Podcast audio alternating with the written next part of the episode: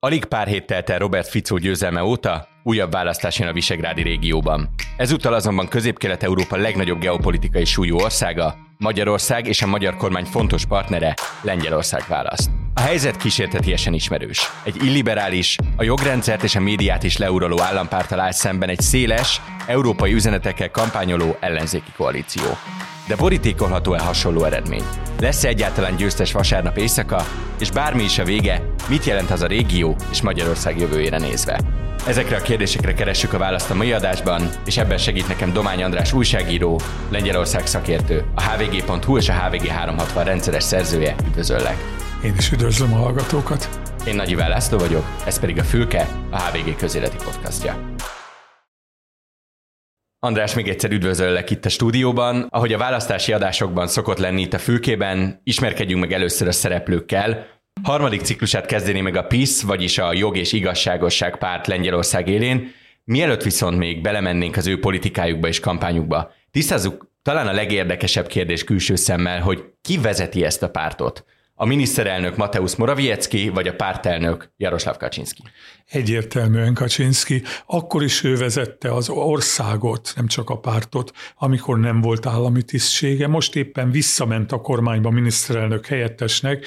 Mulatságos helyzet, mert a pártban Morawiecki az ő helyettese, a kormányban papíron ő a miniszterelnök helyettese, de mindenki tudja, hogy mindent ő dönt el. Akkor valójában mi a szerepe Morawieckinek?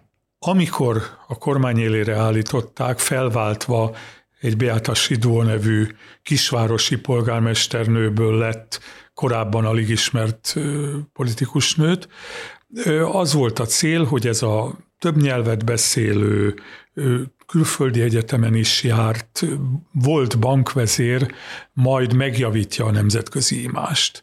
Na most ez kevéssé sikerült, mert nemzetközi bankvezéreknél szokatlan módon ő ugyanazt a ő, mély nacionalista vonalat követi, ami egyébként a pártnak a vonala, igyekszik elfeledtetni, hogy valaha épp a mostani nagy ellenfélnek, Donald Tusknak volt a tanácsadója, amit persze Tusk a hétfő esti tévévitában nem győzött fölemlegetni, ilyen tegező alapon, hogy Mateusz, hát emlékszel, hát amikor te még nekem adtad a tanácsokat, most akkor mi azóta, mi lett veled, stb.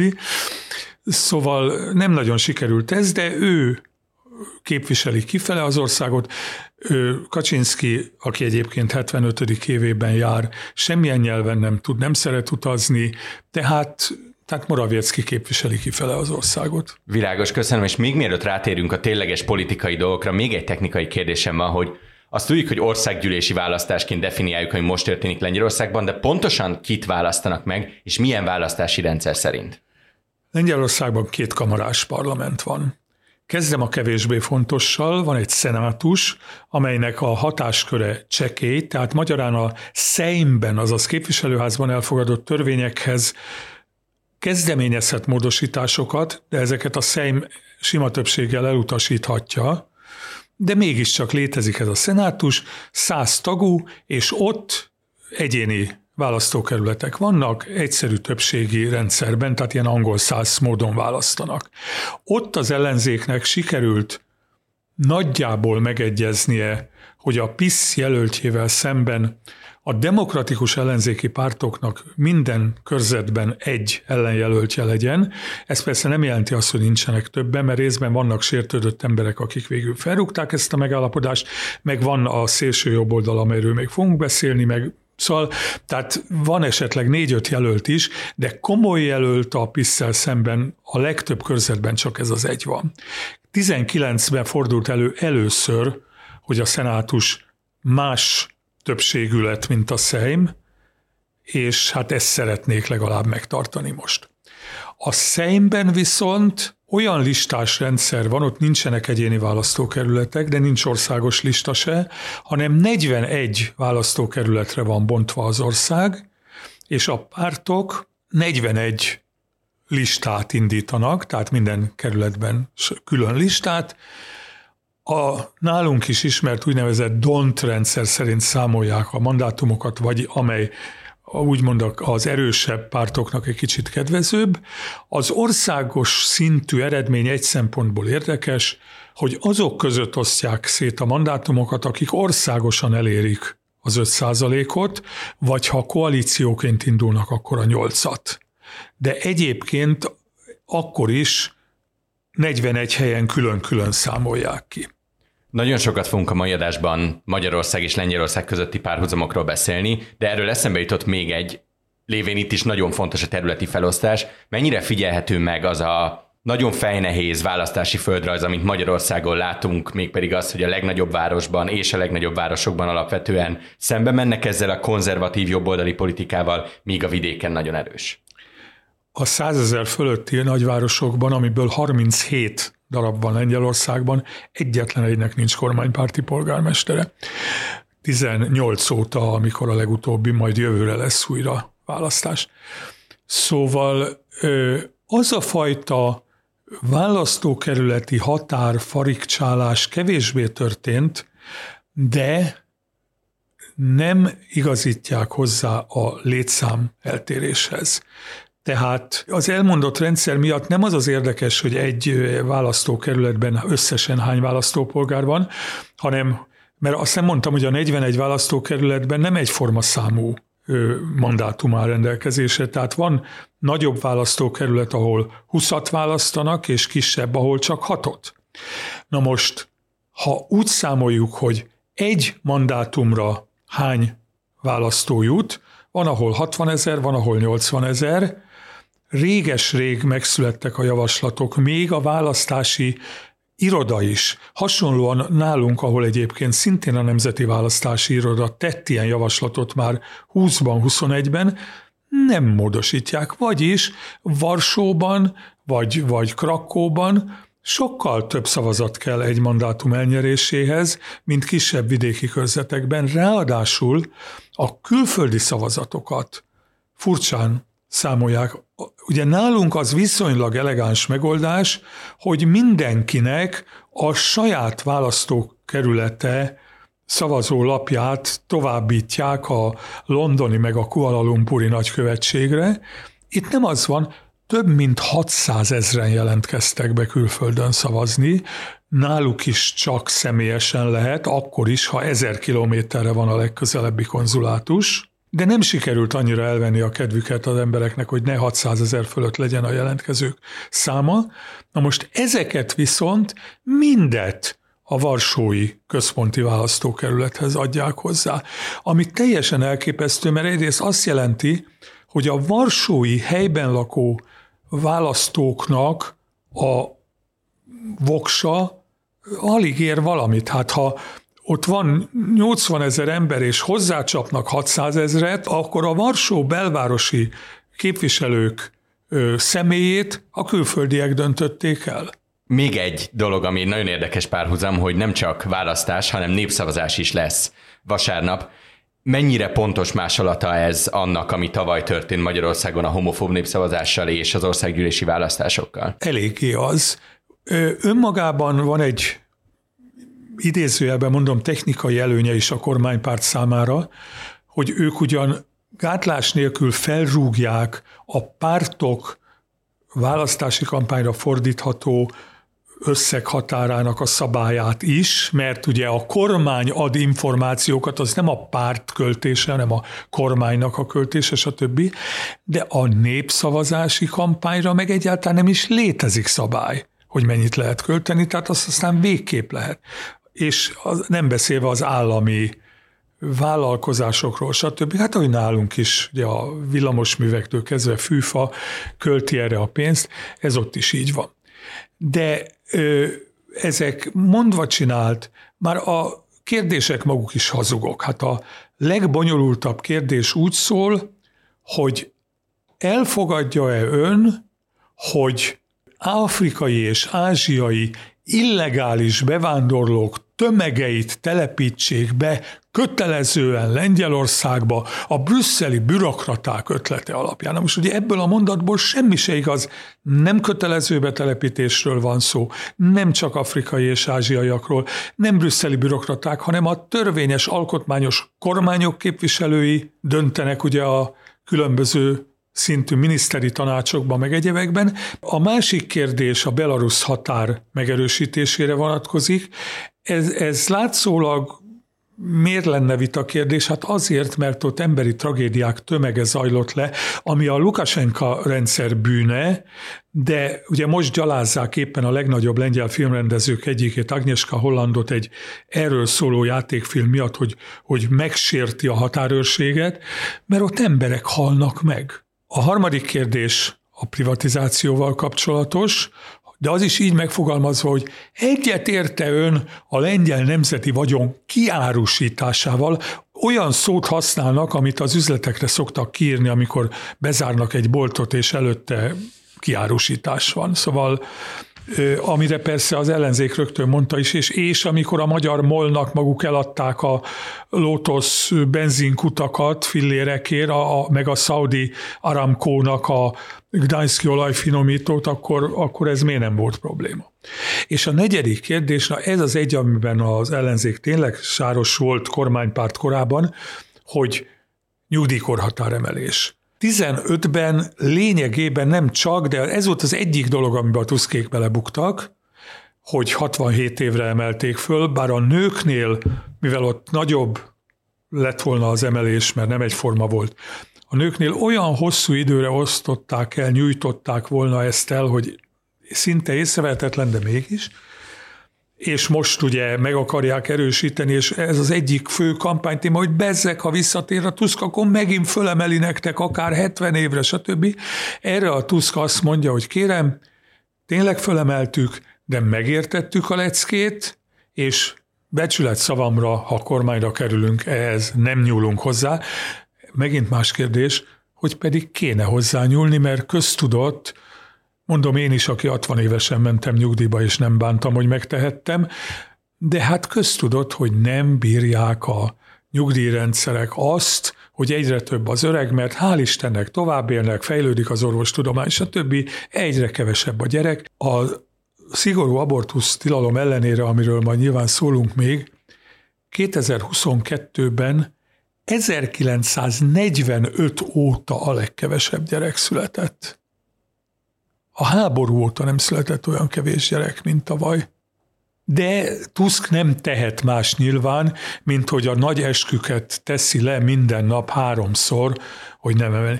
Tehát ez a négy kérdés van, az ellenzék megpróbálja ebben a magyar ellenzéket leutánozni, hogy tudniillik bolykott, hogy ne vegyenek részt, tehát szavazzanak minél többen a képviselő és szenátorválasztáson, ezt a lapot viszont ne vegyék föl. Tehát azt nem lehet csinálni, amit nálunk, hogy fölveszem, aztán hülyeségeket ráírok, és attól érvénytelen lesz, ne vegyék föl. Ettől meg sokan félnek, mert ezt persze föl kell jegyezni, hogy ő, ő nem vette föl a népszavazási szavazólapot, és ma senki nem biztos abban, mondjuk saját munkahelyi felettese, ha olyan helyen dolgozik, nem fogja-e megkapni, hogy ő bojkottálta a népszavazást, de ennek ellenére erre, erre buzdít az ellenzék. Térjünk is rá akkor a politikai témákra. Azért, aki csak távolról követi a nemzetközi politikát, az is tudja, hogy a PiS a Fidesznek az egyik legfőbb szövetségese, legalábbis az volt az ukrajnai háború kitörése előtt. Ideológiailag nagyon közel áll egymáshoz ez a két magát jobboldali, keresztény konzervatívnak definiáló párt. Kaczyński többször elmondta, hogy egyébként példaként tekint meg annyi dologra, amit Orbán Viktor is csinált. Milyen mértékig állja meg a helyét ez a párhuzam a két párt között? Nyilván említettem már az orosz viszonyulást, de összességében mennyire értelmezheti az, aki a magyar politikát érti úgy, hogy itt egy Fidesz újraválasztása kérdés, vagy vannak-e olyan főbb különbségek, amelyek miatt azért mégsem lehet nagyjából egymásra vetíteni a két helyzetet? Lehet úgy értelmezni, de van fő különbség az orosz-ukrán kérdés, amiben időnként nagyon éles hangú polémia volt. Hát maga Kaczyński mondott olyat a bucsai vérengzés után, hogy Orbán menjen szemorvoshoz, ha nem látja, hogy ott micsoda szörnyűség történt. De azt lehet mondani, hogy szinte ez az egyetlen komoly ellentét. Ennek számos oka van. A lengyelek az elmúlt ezer évben állandóan abban a pszichózisban élnek, hogy a két nagy szomszéd, a poroszok, németek és az oroszok őket a középkor óta állandóan két oldalról akarják megtámadni, felosztani, legutóbb ezerkilencszázharminckilencben, ugyebár nekik egy független Ukrajna, mint puffer, borzasztó fontos köztük és Oroszország között, figyelembe véve, hogy nekik Oroszország a mai szomszédjuk a Kaliningrádi exklávé miatt, amely ugye tele van zsúfolva rakétával. Ebben nem lehet egyetértés a Fidesszel, annak ellenére, hogy a lengyel-ukrán történelmi viszonyt súlyos dolgok terhelik. Például az ezerkilencszáznegyvenegy negyvenkettes volhiniai vérengzés, ahol az ukrán függetlenségi partizán mozgalom százhúszezer ártatlan civil lengyel lakost mészárolt le, aztán a lengyel ellenállás bosszúból harmincezer ugyanolyan fegyvertelen, ártatlan civil ukrán parasztot mészárolt le, és ez nem volt olyan régen. Hát nyolcvan év az nem idő. Hát még bőven élnek olyan emberek, akik a saját nagypapájuktól hallották ezeket a szörnyűségeket, ha éppen az ő nagypapájuk volt az a szerencsés, aki megmenekült. És ezen túl tudták tenni magukat, egyedül a fasiszták, majd erről még szólok, ugye, hogy kiket nevezek így, egyedül ők próbálnak uszítani Ukrajna támogatása, az ukrán menekültek befogadása és segélyezése, stb. Ellen, de nem sokat tudnak ezzel elérni, mert ebben meglepően érettnek bizonyult a lengyel társadalom egésze, és a politikai társadalom egésze is, kormánypárt ellenzék egyaránt. Ugye kétezer-ötben volt államfőváltás, a posztkommunista Kwasniewski után a később repülőszerencsétlenségben meghalt Lech Kaczyński, a mostani pártvezér ikertestvére, változás nélkül folytatta ugyanazt a politikát ukrán vonatkozásban. Tehát ez, ez egy akkora különbség, ami, amiben nincs összeegyeztetési lehetőség. Minden másban, mind ideológiailag, mind gyakorlati lépésekben ugyanaz csinálják ők, ami itt folyik, rengeteg dolgot átvesznek, átvették a vasárnapi boltzárat, és nem vették, nem vonták vissza. Van is olyan ellenzéki párt, amelyiknek az az egyik programpontja, hogy de vissza kell vonni. De bocsánat, azért is sokkal vallásosabb országról is beszélünk, mint Magyarország. Tehát ahol Magyarországon arra hivatkoztak, hogy, hogy a vasárnapi zárvatartásnak az egyik fő motivációja, hogy az emberek tudjanak menni templomba, az azért Lengyelországban jobban megállja a helyét. Hát jobban megállja a helyét, de azért én olyan felmérést nem láttam, hogy mennyivel több bolti pénztáros jelenik meg a miséken azóta, és egyébként más országokhoz képest nagyobb a vallásosság, de önmagukhoz képest zuhan a vasárnapi misére járók száma, a papnak és apácának jelentkezők száma, ami soha nem fordult még elő, hogy egyházmegyei szemináriumokat kellett bezárni, mert összesen két jelentkező volt, hát is azokat átküldték a szomszéd egyházmegyébe, mert két emberre nem indítanak évfolyamot. Szóval azért ott se annyira fényes ez a dolog, bár mondom, akár hozzánk, akár sok más országhoz képest még mindig, aminek megint csak a viharos történelem a múltja. Ugye a Lengyelországot felosztó három nagy hatalom közül a két nagyobb az ortodox keresztény orosz birodalom és a protestáns Poroszország volt, a harmadik a Habsburg birodalom az katolikus volt, de azok voltak a három közül a legkevésbé érdekesek. Tehát a katolikus egyház, a katolikus hit azonossá vált a lengyel identitással, a lengyel nemzeti és kulturális identitással évszázadokon keresztül, aztán az ellenállásban való részvétel, és az, hogy a nácik tömegesen gyilkolták a papokat, apácákat, még püspököket is, nem tudok róla, hogy más európai országnak püspökei haltak volna meg koncentrációs táborban, de lengyeleknél ez is megtörtént. Tehát ennek millió oka van, hogy miért nagyobb a vallásosság, de azért relatíve ott is csökken. De ez most csak egy példa volt ez a boltzár, rengeteg mindent próbálnak átvenni ilyen gyakorlati lépéseket is, és a, az egyetértés már csak a kötelességszegési uniós eljárások miatt is, ők se kapták meg ugyanúgy, ahogy mi a se a helyreállítási alapnak a pénzeit, se a rendes költségvetési pénzek egy részét, tehát ebben teljes az egyetértés. A Fidesz nem lépett be abba a frakcióba, ahol a PiS mindig is volt, ez a konzervatív frakció, és miután az angolok kiléptek, a britek, hát ott ők a legjelentősebb párt most. Szóval a lényeg az, hogy az egyetértés nagyon sok mindenben megvan, és a szimpátia is, kivéve az ukrán ügyet. Ugye Magyarországon látjuk azt, hogy a Fidesz sikereinek meg annyi olyan lépés, amit most említettünk, jogi, igazságszolgáltatási, választási törvénykezési és meg annyi ilyen eszköz mellett kijelenthetőben a legfőbb kulcsa az a médiának a gyakorlatilag teljes leuralása. Ez mennyire valósul meg a PiS és Lengyelország esetében, és a lengyel média esetében? Nagy mértékben, bár van független média.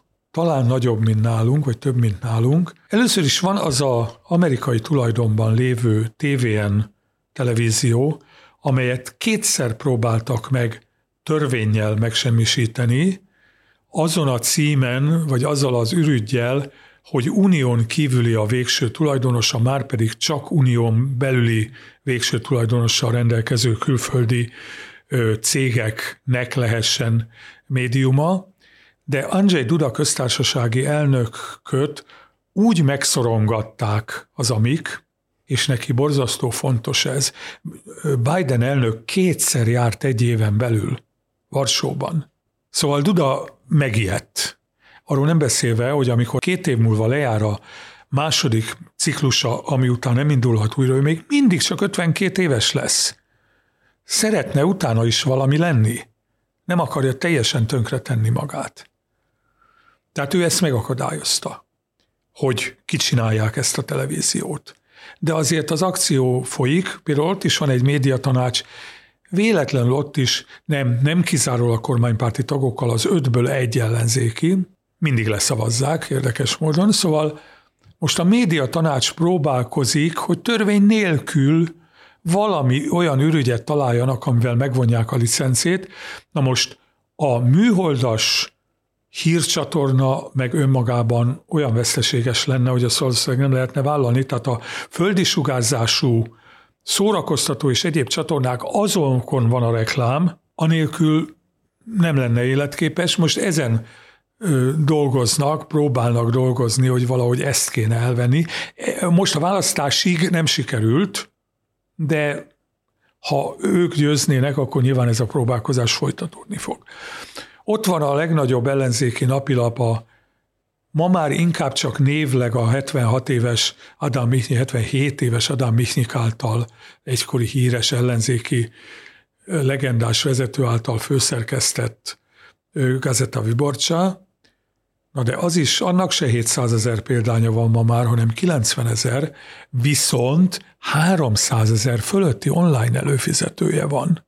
És ez különbözik az itteni helyzettől, mert a nyomtatott példányszámok nálunk is zuhantak, de én senkit se tudok, akinek az online előfizető példányszáma ilyen hatalmas lenne aránylag. Tehát van független sajtó. Egy másik fontos réteg viszont a kevésbé iskolázott falusiak, hiába van té vé en televízió, egyszer ötven évvel ezelőtt beállították a tévét a elméletileg közszolgálati, valójában már gátlástalan kormánypropagandát szajkózó televízióra, és csak azt nézik. Hát az viszont borzalmas. És épp ma olvastam egy érdekes riportot, egy az említett Gazeta egyik riportere hazament a falujába, és kikérdezte a papáját, meg az egyéb rokonait, és szó szerint felmondták neki az összes té vé pé, tehát a Televízia Polska, összes híradóban elhangzott szöveget, meg a futó csíkokat, tehát ami a hírszalagot, hírszalagot szó szerint mind felmondták neki. Tehát van egy jelentős réteg, amelyhez nem jut el a független média, hiába létezik, úgyhogy van azért ennek jelentősége. Kísérteties a hasonlóság ahhoz, ahogy a magyar közmédia operál, de ha még egy mondatnál maradnánk a PiS-nél, arra lennék kíváncsi, hogy ismerjük akkor ezek szerint az alapüzeneteket, hogyha ismerjük a Fideszét, az esetek nagy többségben ismerjük a PiS-ét is. Mi az, amire ebben a kampányban ők fókuszálnak? Mi az, amivel most el akarják rángatni az embereket a szavazófülkékbe? Hát ők a- azzal, hogy minden szociális juttatást ezek a hazavárulók, az emberek elvennének tőletek. Mi most emeljük föl nyolcszáz zlotira az ötszáz zlotis gyerekpótlékot. De hát ezek elvennék. Mi a tizenötös választás után visszacsökkentettük hatvan plusz hatvanöt évre a nyugdíjkorhatárt. Ezek most ugyan fogadkoznak, hogy nem, de hát ne higgyetek, nekik visszanövelnék. És mi most még tovább csökkentjük, mert nőknél harmincnyolc, férfiaknál negyvenhárom év szolgálati idővel még a hatvan, illetve hatvanöt alatt is el lehet majd menni nyugdíjba. Tehát ez az egyik dolog. A másik, az érzelmi része, Tusk egyszerre bérence a németeknek és az oroszoknak, hazaáruló, a nemzet ellensége, tehát ilyen sztalinista szövegek mennek, még addig a mélységig is lesüllyedtek, hogy hát mit vártok egy vörös hajútól, egyébként szerintem inkább sző, őszülő szőke, de Morawiecki, aki mégiscsak, mondom, külföldi egyetemeket is végzett, három nyelven beszélő nemzetközi bankában, képes ezt a gusztustalan hülyeséget előadni, még a Tusk jelenlétében is, a hétfő esti tévévitában is előjött ez, hogy tehát van egy ilyen érzelmi része az egésznek, és erre a lengyel közönség éppen a viharos történelem miatt. Ugye ők azért mégiscsak száz húsz évig, de igazából ma inkább száznegyven évig le voltak törölve a térképről. Mi nálunk a száz ötven év török nem jelentette azt, hogy Magyarország nem létezett, mert volt erdélyi fejedelemség. Nem független, de olyan majdnem független, meg azért volt egy ö, királyi Magyarország. Ők nem léteztek sokáig. Tehát amikor azt mondja Kaczyński, hogy itt most Lengyelország sorsa, szuverenitása múlik ezen, mert ha nem, akkor ezek fel fogják számolni Lengyelország szuverenitását. Hát nem számolták fel kétezer-hét és tizenöt között természetesen, sőt, ugye éppen, hogy erősödött Lengyelország szerepe, és az, hogy kétezer-tizennégyben a volt lengyel miniszterelnök lett az Európai Tanács elnöke, az mintha a szuverén Lengyelország iránti elismerés lett volna, de hát ezzel együtt, ez, ez a szöveg megy, tehát borzasztó erős ez az érzelmi, nem szabad térden álló külpolitikát folytatni, feltartott kezek külpolitikája. Mi igenis mindent megmondunk, odamondunk, stb. Az, hogy a külpolitika, a diplomácia nem áll másból, mint a kompromisszumok kereséséből, és minél több más országnak a mi álláspontunk mellé állításából, és nem abból, hogy mi azt arra csapunk, és jó, megmondjuk a véleményünket, aztán nem értenek egyet vele, az az ő bajuk. Megint mintha Szijjártó Péter jutna az ember eszébe, szóval tehát enne, ezeknek az érzelmi dolgoknak is nagy jelentősége van. Köszönöm szépen, és akkor most fordítsuk meg ezt a képletet, fordítsuk meg ezt az egyenletet, és nézzük meg azt, hogy mi az alternatívája a pé i es-nek ezen a választáson. Ugye rengeteget emlegettük Donald Tuskot, volt miniszterelnök, egykori Európai Tanács és Európai Néppárti elnök, és a Polgári Platform nevű pártnak a vezetője, ami most azonban nem csak önmagában, hanem egy polgári koalíció néven futó tömörülésként indul el a választásokon. Ha szervezetileg nézzük, mennyire hasonlít ez ahhoz az ellenzéki összefogáshoz, amit mi ismerünk itt tavalyról? Semennyire, mert ez a polgári koalícióban, a polgári platformon kívül csak két kisebb szervezet van benne, és már évek óta benne vannak, ennek nincs nagy jelentősége. Tehát ez egy párt. Lényegében az a két kis függelék meg annyira elvesztette az önállóságát, hogy jelentős szerepet nem játszik. Tehát ők egy konzervatív liberális párt, azt lehet mondani, hogy polgári jobbközép, de most a PiS rákényszerítette őket a balratolódásra, ami veszélyes, mert a bal szimpatizánsoknak van baloldali pártjuk is, majd mindjárt szóba kerül, és a polgári platform nyolc éves kormányzása alatt állandóan abba ütközött bele, hogy van neki fundamentalista katolikus szárnya is, nem tudták rendezni az élettárs problémát. Nem a melegekről beszélek, a hetero élettársakról. Hát ma már vannak városok, ahol a gyerekek harmada házasságon kívül születik, és semmi nincs jogilag rendezve, hogy az együtt élő, de nem házas párok, hát ismerjük ezt a örökösödéstől a kórházi információadáson keresztül millió egyéb témában nem voltak képesek rendezni, mert mindig közbeszólt a saját pártjuk valamelyik csoportja. Most és, és nem mertek hozzányúlni az abortuszhoz. Ahhoz a bizonyos két éve formailag az Alkotmánybíróság által, valójában a Kaczyński pártja által, mert az Alkotmánybíróság abszolút parancsteljesítő volt ebben az ügyben, és ugye totálisan megszigorította, de már ahhoz az, a, az az úgynevezett kilencvenes évek elejé kompromisszum is erősen szigorú volt, nem mertek hozzányúlni. Most az van, hogy a polgári platform elkötelezte magát a tizenkettedik hétig megengedett terhességmegszakítás mellett, plusz az in vitro, tehát lombik bébik program állami támogatása mellett. Ez náluk óriási változás, félő, hogy elriasztja korábbi szavazóik egy részét, ezért viszont bevettek a képviselőjelöltjei közé egy olyan egykori szélsőjobboldali pártvezért, aki kétezer-hat kétezer-hétben a Kaczyński koalíciós partnere volt, de azóta átállt ezekhez.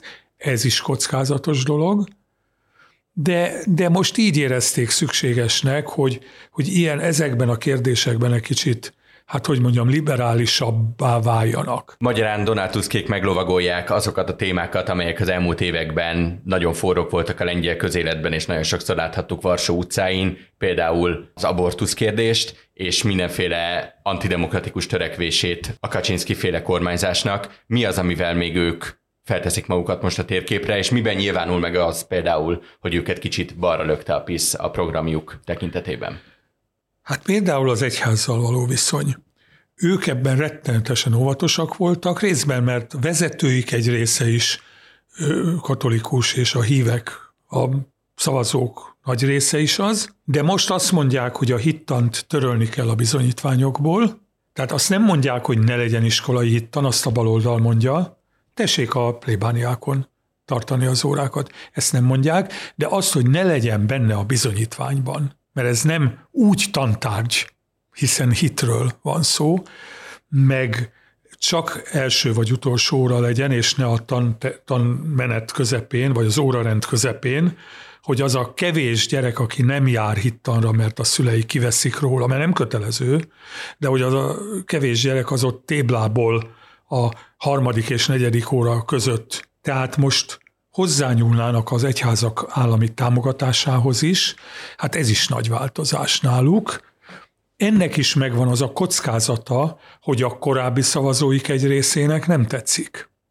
De vállalják ezt a kockázatot. És ami nem balratolódást jelent, de nagyon hangsúlyos téma, hogy megszüntetnék az igazságszolgáltatás függetlensége elleni egyre durvább támadásokat, és szeretnék visszahozni a független legfőbbügyészt, tehát a kormánynak alá nem rendelt legfőbbügyészt, ami egyébként ő náluk csak kétezer-tíz és tizenhat között volt. Tehát nem hosszú ideig volt, de ők ebben hisznek, ugye ebben nem veszik figyelembe a magyar tapasztalatot, ahol ezerkilencszázötvenhárom óta úgynevezett független legfőbb ügyész van, tehát az ügyészség nem tartozik a kormány alá, hát aztán, hogy mire megyünk vele, azt látjuk, de az kétségtelen, hogy a politikai vezető által, egy, korm- egy kisebb kormánypárt elnöke által vezényelt ügyészség Lengyelországban egészen gátlástalan és durva módon használja ezt ki, Tehát, tehát meg lehet érteni, hogy van egy ilyen szándék. Köszönöm szépen, és többször említettük eddig ebben az adásban mind a baloldalt, mind azokat, akiket te fasisztaként neveztél, szélső jobboldalt. Kik a kisjátékosok még ezen a választáson, és ami talán ennél is fontosabb kérdés, hogy lehet-e, és ha igen, hogyan lehet belőlük királycsináló a vasárnapi eredményeket látva? A demokratikus oldalon, a polgári platformon kívül két csoport áll.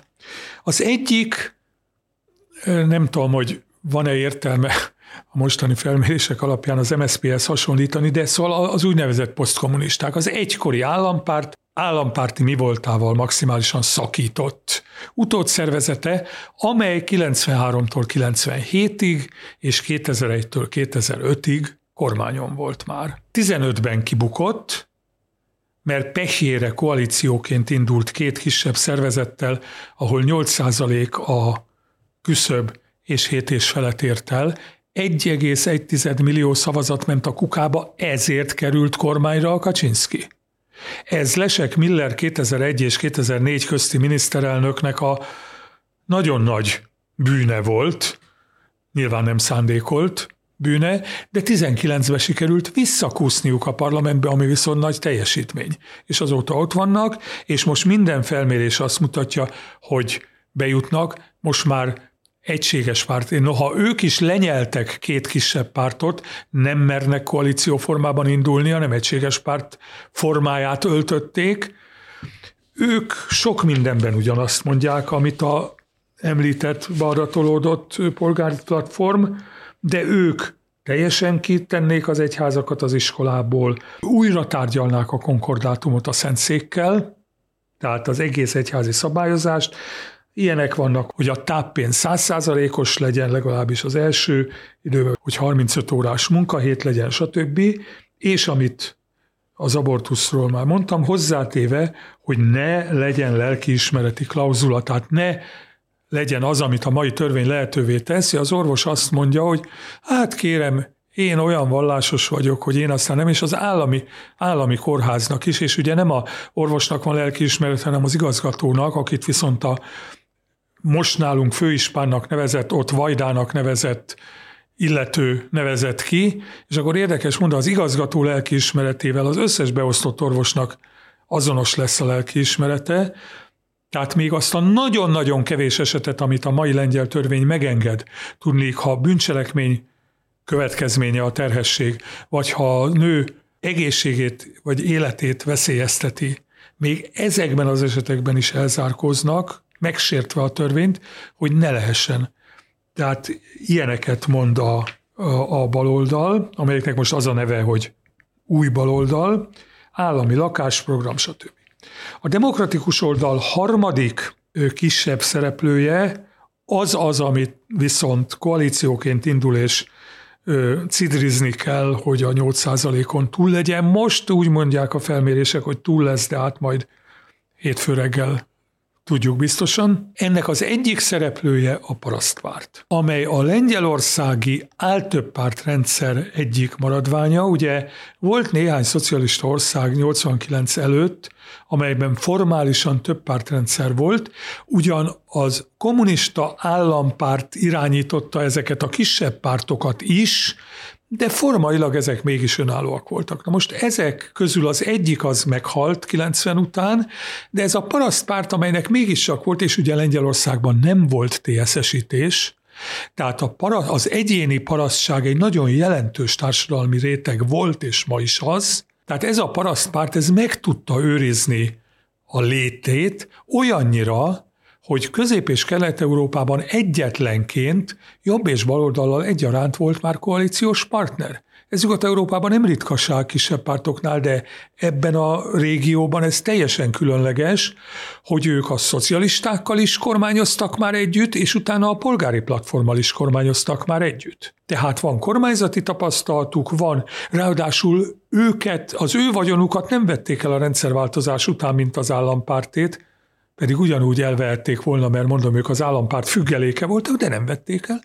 No, tehát ők léteznek. És most összefogtak annak a volt tévés műsorvezető, író, jótékonysági aktivista, stb. Szymon Hołowniának a pártjával, aki a tizenötös elnökválasztáson mindenki legnagyobb meglepetésére harmadik helyezett lett tizenhárom százalékkal, noha pár hónappal előtte indította a kampányát, és előtte semmi köze nem volt a politikához, és miután, hát azért tizenhárom százalék az ilyen értelemben szép eredmény, de egyébként meg nem ér semmit, megalapította a pártját, és, és azóta van neki egy pártja, de most ezek összefognak a parasztpárttal.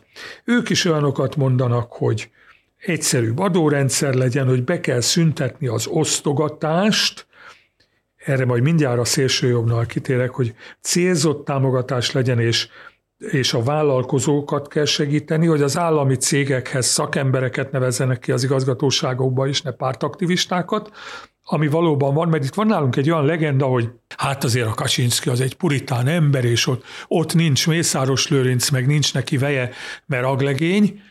Ez igaz. Néhány macskával egyedül él, de azért az emberei nem ilyenek. Tehát ő személy szerint valóban puritán életmódot folytat, de a pártja embereivel tele van rakva az összes felügyelőbizottság, meg minden, szóval, hogy ez ne legyen, meg hogy a gé dé pé legalább hat százaléka menjen oktatásra, élelmiszerbiztonság, ugye hát a parasztpárt miatt ez fontos.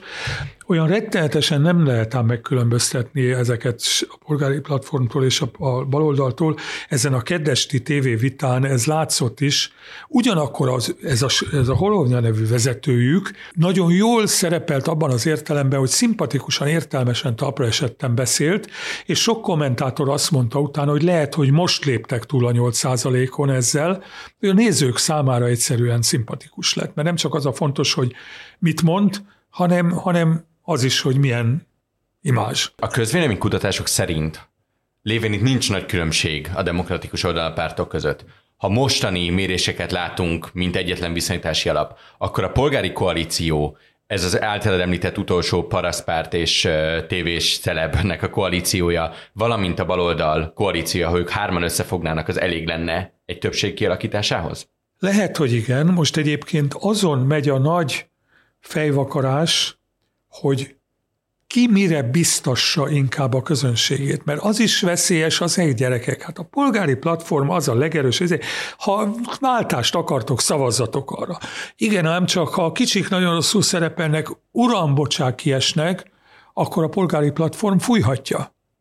Tehát most az is van, hogy jó, szeretjük, hogy szerettek bennünket, de nem muszáj ránk szavazni, szavazatok, de rájuk is, de ezt persze azért nagyon nem lehet mondani, és nem, nem is a pártpolitikusok mondják, hanem a kommentátorok mondják, de olyan kommentátorok, akikről tudni lehet, hogy inkább a polgári platform hívei, de azok most azt mondják, hogy emberek, szavazatok erre a két kisebbre is, hogy mind biztosan bent legyenek, mert akkor. Az megint más kérdés, hogy ha netán ők többségre jutnának, tehát, tehát bekövetkezne az, hogy ők alakíthatnak kormányt, hát az nem, lesz egy, nem lenne egy könnyű menet, mert azért ezek között van egy csomó ellentét. Ugye emlékezzünk az el em pére, amely nálunk, amelyik ugye úgy azonosította magát, úgy határozta meg magát, hogy se ide, se oda. Na most ez a Hołownia-féle párt, hát ez is abból indult, hogy nekünk se Kaczyński nem kell, se Tusk nem kell. Két öreg mókus, elég volt belőlük, ez is kormányzott már, az is kormányzott már. Na most ezek után elég nehéz összefogni a Tuskkal. Megtették, mert most nagyon barátságoskodnak egymással, de kormányozni, tárcákat elosztani, programot meghatározni, hiába van sok egybeesés a programban, azért emberi tényezők is vannak a világon, szóval az nem lesz egy könnyű menet, és láttunk már olyat, hát például Szlovákiában, de láttunk már, ugye, amin Orbán Viktor gúnyolódott, hogy már tizedik vagy hanyadik román miniszterelnököt éri meg, szóval láttunk már román kormányokat, koalíciókat, hogy jó, győznek, összefognak, aztán két év múlva szétesnek, mert szóval ez a veszély fönnáll. Na most ugye úgy fogalmaztam az előbb, hogy demokratikus oldal. Mi a nem demokratikus oldal? A konföderáció, amelyik egyébként a maga nemében szintén koalíció, bár eljárási jogi szempontból öt százalékos pártként indul, és nem nyolc százalékosként. Van egy libertáriánus szárnya, és van egy, én ezt tényleg kimerem mondani, hogy virtikli fasiszta szárnya, amely a harmincas évek lengyel szélsőjobboldalának a szellemi utódja, nem ritkán még elnevezésekben is, és ez erős volt a harmincas években. Megint egy lengyel jellegzetesség, a lengyel szélsőjobb német ellenes volt, náci ellenes volt. A történelmi német ellenességből is kiindulva, tehát ők nem voltak Hitler rajongók. Az olasz, a portugál, a frankoista, spanyol rendszerrel szimpatizáltak, a némettel nem, és benne voltak az ellenállásban. Morálisan tehát nem járatták le magukat, ez nem a nyilasok esete. Szóval, tehát van egy ilyen igazi fasiszta társaság, a rasszista gyűlölködő, és van egy libertáriánus társaság, amelyik azt mondja, amelyik állam ellen, ugye ez Amerikában ismert ez a libertáriánus irányzat, most állítólag az ifjabb Robert Kennedy azok körül ő, sertepertél, és ezek ugye azt mondják, hogy az államot le kell építeni, nem kell állam. Ö, minél kevesebb adó, minél kevesebb állami beavatkozás. Az, az legabszurdabb képviselőik azt mondják, hogy nem kell kötelező oktatás, nem kell elvenni az emberek pénzét adóban, aztán mindenki eldönti maga, hogy akarja-e tanítatni a gyerekét, nem akarja, analfabéta marad a gyerek, pech. Idáig is van, aki elmegy, de ezt, ezt nem én találom ki, hirdetnek ilyeneket. Most érdekes módon ennek van közönsége az urbánus, fiatal vállalkozói és értelmiségi rétegben, kisebb adók, egyszerűbb adórendszer, menjen az állam a fenébe, ne az én adomból támogassák a sok semmittevőt, tehát amivel a PiS győzött, ez a nagy szociálpolitikai juttatások, ez sem mindenkinek tetszik. Nem nagyon szimpatikus álláspont, de akinek még nincs gyereke, vagy annyit keres, hogy bőven magánóvodába tudja vinni a gyerekét, az azt mondja, hogy ne vegyék el az én pénzemet azért, hogy, hogy a lustákat támogassák belőle, ennek is van közönsége. Na most a probléma itt az, ez is abszurd, de ugye mit mondott ennek a libertáriánus szárnynak a főképviselője? Azt mondta, hogy az ő öt pontja, nem most mondta két éve, az ő öt pontja a következőképpen hangzik. Nem akarunk homoszexuálisokat, zsidókat, abortuszt, adókat és Európai Uniót. Na most ez azért elég rémisztő, hogy ugye ebből az ötből kettő ember kategóriákat érint, hogy a nem kívánt homoszexuálisokkal és zsidókkal egész konkrétan mi történjék, azt nem részletezte, de hát a történelemben volt már rá példa, hogy mi történjék velük. Az abortuszt még durvábban üldöznék az Európai Unióból. Na most erre azt mondja ez a jóképű ifjú vállalkozó pártvezér, hogy jó, hát ez egy, ez egy leegyszerűsítés volt, és nem, nem szó szerint, és nem egészen komolyan gondoltam, inkább csak elmondtam, hogy a híveinktől miket hallok, de hát ezt nem kell, és kilépni nem akarunk mi az Unióból, mert hát azért jön onnan pénz, meg mit tudom én, mert azért a parasztok kapják, arra nem vonatkozik a visszatartás, és ismétlem, a lengyel parasztság sokkal nagyobb létszámú és nagyobb társadalmi súlyú, tehát most próbálják kihúzni a méregfogát ennek a Mencen öt pontjának, de azért erre az öt pontra mindenki emlékszik.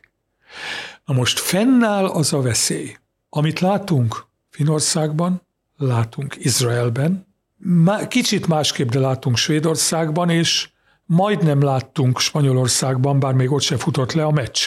Hogy tudnék, ha Kaczynszkijék győznek, de nem eléggé, akkor bármennyire utálják ezeket, mert utálják, hát idézőjelben mondom, kénytelenek lesznek összefogni ezekkel, ha csak velük van meg a többség. Na most természetesen a konföderáció is leteszi az összes nagy esküt, hogy ők aztán a pisszel soha, hát, hát ők a mi fő ellenségeink, hát, de hát láttunk már csodákat.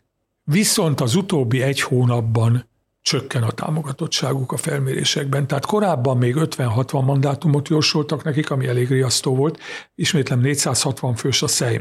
Tehát kétszázharmincegy a minimális többség, és az, azokból a felmérésekből nagyon úgy látszott, hogy ha a PiS csinál százkilencvenet, száznyolcvanat, százkilencvenet, meg még hozzá ötven-hatvan, hát abban bőven megvan a kétszázharmincegy. Most már, ha, ha nem ötven-hatvan, hanem csak harminc, abban már nem biztos, hogy megvan, de hát ezek a felmérések, én megmondom őszintén, hogy nekem ez ezzel foglalkozó emberként kutya kötelességem, de volt egy-két hét, amikor már nem is olvastam el ezeket, mert naponta ugyanannak az ellenkezője jött ki ezekből a felmérésekből, tehát úgy éreztem, hogy nem lehet komolyan menni. De minden esetre ez a veszély fönnáll. Ha ezek megmaradnak ellenzékként, akárki mellett, de ellenzékként harminc mandátummal, az is szomorú, hogy ennyi támogatót szereznek, bár ismétlem, abban benne lesz az, hogy azok a szavazók, azok nem a fasiszta oldalt támogatják, hanem a kisebb államot képviselőket támogatják, bár azért épesző embernek nehezen tudom elképzelni, hogy jó, jó, hát igen, én is szeretném, ha az állam kevesebbet dumálna bele, meg kisebb lenne az adó, de hát azért, hogy nem akarunk homoszexuálisokat, zsidókat, attól elég nehéz eltekinteni, hogy ugyanaz az ember mondta azt is. Szóval az a kisebbik baj, de ha, ha bekövetkezne az, ami a finnek pártjával, meg a Smotrich és Ben Gvir féle izraeli párttal bekövetkezett, hát az elég tragikus lenne. Bár erre is kétezer-hat kétezer-hétben, mint említettem, volt már példa, mert az a párt, a Lengyel Családok Ligája, amely azóta megszűnt, szétesett, az nem sokban különbözött ettől. A szlovák választásokkal kapcsolatos podcastunkban pár héttel ezelőtt, a szlovák választások előtt, talán az volt a vendégem Molnár Norbertnek a legfőbb megállapítása, hogy a választás ez egy sorsdöntő dolog Szlovákia történelmében, mert igazából döntenek nyugat és kelet között, és a Ficót választják, a keletet választják, és jelenleg az látszik, hogy ez történt, bár kormányt alakítani még nem sikerült. Lengyelországban ezt a mostani választást mennyire gondolod hasonlóan sorsdöntőnek, hogyha nem is nyugat és kelet között, mert azért nehéz Lengyelországot a kelet felé sorolni a saját történelme miatt, de mennyire gondolod azt, hogy egy demokratikus és antidemokratikus, vagy egy nyugati szövetségrendszerhez szorosan vagy lazán kötődő pálya között választ most Lengyelország? Ott is sorsdöntőnek tartom, tehát ha folytatják a igazságszolgáltatás szétverését, aminek az a lényege, hogy a kormány ne veszíthessen pert. Hogy, hogy jön ahhoz? A bírókat senki nem választotta, minket megválasztottak. Hogy jön ahhoz egy bíró, hogy ellenünk ítéljen? A média, amit elmondtam, hogy megfojtani a független médiát. Szóval, szóval nagyon súlyosnak érzem azt, ha egy harmadik ciklust is a PiS elnyerne. Arról nem beszél, hogy azt eddig nem is említettük, hogy a piszen belül is két párt van tulajdonképpen, mert van a Zsobró igazságügyminiszternek a Szuverén Lengyelország nevű pártja, amely a választásokon se tizenkilencben sem most nem önálló pártként szerepel, mert félnek, hogy nem jutnának be, de utána nagyon is önállóan szerepelt, és egy kanálvízbe megfojtanák Morawiecki miniszterelnököt, és nyíltan, hát egy normális országban, ha a kormánykoalíció egyik minisztere gyalázza a miniszterelnököt, azt kirúgják a kormányból. Na de a, ő, már most is csak kétszázhuszonhét képviselőből, mert egyébként két éve nincs többsége a pisznek, úgy van mégis többsége, hogy mindenféle kirúgott, kilépett, ö, ö, megvásárolt ellenzékiek, stb. Együtt szavaznak vele, ezt ügyesen csinálják. Na de a kétszázhuszonhétből húsz a Zsobró embere. Azt a húszat nem lehetne pótolni, tehát ezért kénytelenek voltak szemet hunyni a fölött, hogy a Zsobró állandóan a miniszterelnök ellen uszít. Ha újra győznek, akkor újra nyílik ez a probléma, hogy... hogy mennyire legyen radikális a pisznek a politikája, és nem lehet tudni, ráadásul Kaczyński hetvenötödik évében jár, és, és nem egészen egészséges, bár erről is természetesen ellenőrizhetetlen pletykák vannak. Tétprotézis műtétje volt, az biztos, de hát egy tétprotézis műtét legfeljebb azon változtat, hogy nem olyan délcegen jár, de szellemileg az nem befolyásolja a teljesítményét, de szóval nem lehet tudni, hogy mi lesz, hogy Morawiecki lesz-e az utód, ha lesz utód, vagy ki. Úgyhogy, úgyhogy mindenképp jó lenne, ha nem ők győznének, mondom én. Más kérdés, hogy Tusk ugyan csak hatvanhat éves, de azért ő rá is sokan azt gondolják, hogy lejátszott már, és leginkább azt szeretnék, ha az egy nemzedékkel fiatalabb varsói főpolgármester Rafał Trzaskowski lépne be, aki negyvennyolc százalékkal majdnem legyőzte Andrzej Dudát a kétezer-húszas elnökválasztáson, pedig csak három hónappal előtte dobták be, mint jelöltet. Most ő nagyon visszafogott, megbékélt Tuskkal, egy szót egymás ellen nem szóltak, noha ha nagyon akartak volna, tudtak volna, és ő koncentrál Varsóra. Ugye, mint látjuk nálunk is, egy városi vezető mindig sebezhető, mert eltörik egy főnyomócső, kiömlik a szennyvíz, ez konkrét varsói példa, akkor hiába vannak fantasztikus ideológiai víziói, ott tocsog mindenki a szennyvízbe, a főpolgármester, nem ő, nem ő lyukasztotta ki a nyomócsövet, de hát mégis. Tehát egy város, és felhőszakadás van, kiöntenek a csatornák, hol a főpolgármester? Tehát egy városi vezetőnek nagyon nehéz országos politikát csinálni, ezért ő ettől vissza is húzódott egy kicsit, de fiatal, jóképű, talpra esett, és még országos politikai tisztségben nem volt, de Tusk nem fogja átadni. nem fogja átadni a kormányzást, ha ők győznek. Úgyhogy én azt szoktam válaszolni a kérdésekre, hogy vasárnap minden és mindennek az ellenkezője elképzelhető, és még az se biztos, hogy hétfőn reggel mindent tudni fogunk, mert mindenféle eljárási szabályokat módosítottak a szavazatszámlálásban, tehát lehet, hogy lassúbb lesz.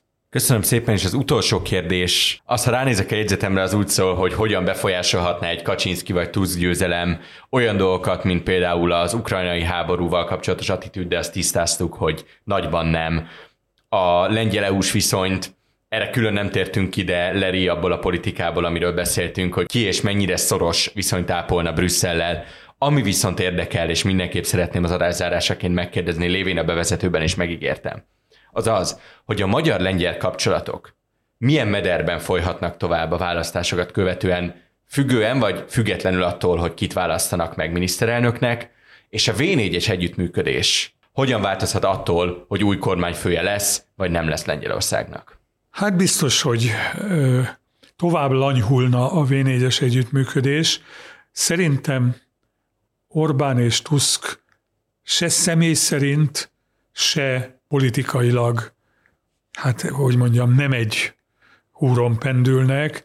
Ugye a Polgári Platform ma is annak az Európai Néppártnak a tagja, amelyből a Fidesz kikerült, és már Európai Tanácsi elnök korában se volt valami fényes az együttműködés. Tehát akkor a négyek kétszer-kettőre szakadnak, ott van a cseh derék polgári jobbközép Fiala kormány, velük Tuskék biztos nagyon jól meglennének, hát Ficóval, ha tényleg ő lesz a szlovák miniszterelnök, már sokkal kevésbé, és a Fidesszel is kevésbé, tehát én szerintem akkor mind a magyar-lengyel kétoldalú viszony, mind a vé négyek közti viszony eléggé romlana. András, nagyon szépen köszönöm. A hallgatóinknak pedig köszönöm szépen a figyelmet, a Fülke hamarosan folytatódik, addig is iratkozzanak fel a há vé gé podcastokra, és kapcsolják be az értesítéseket, hogy egyetlen műsorunkról sem maradjanak le. Én Nagy Iván László vagyok, viszont hallásra!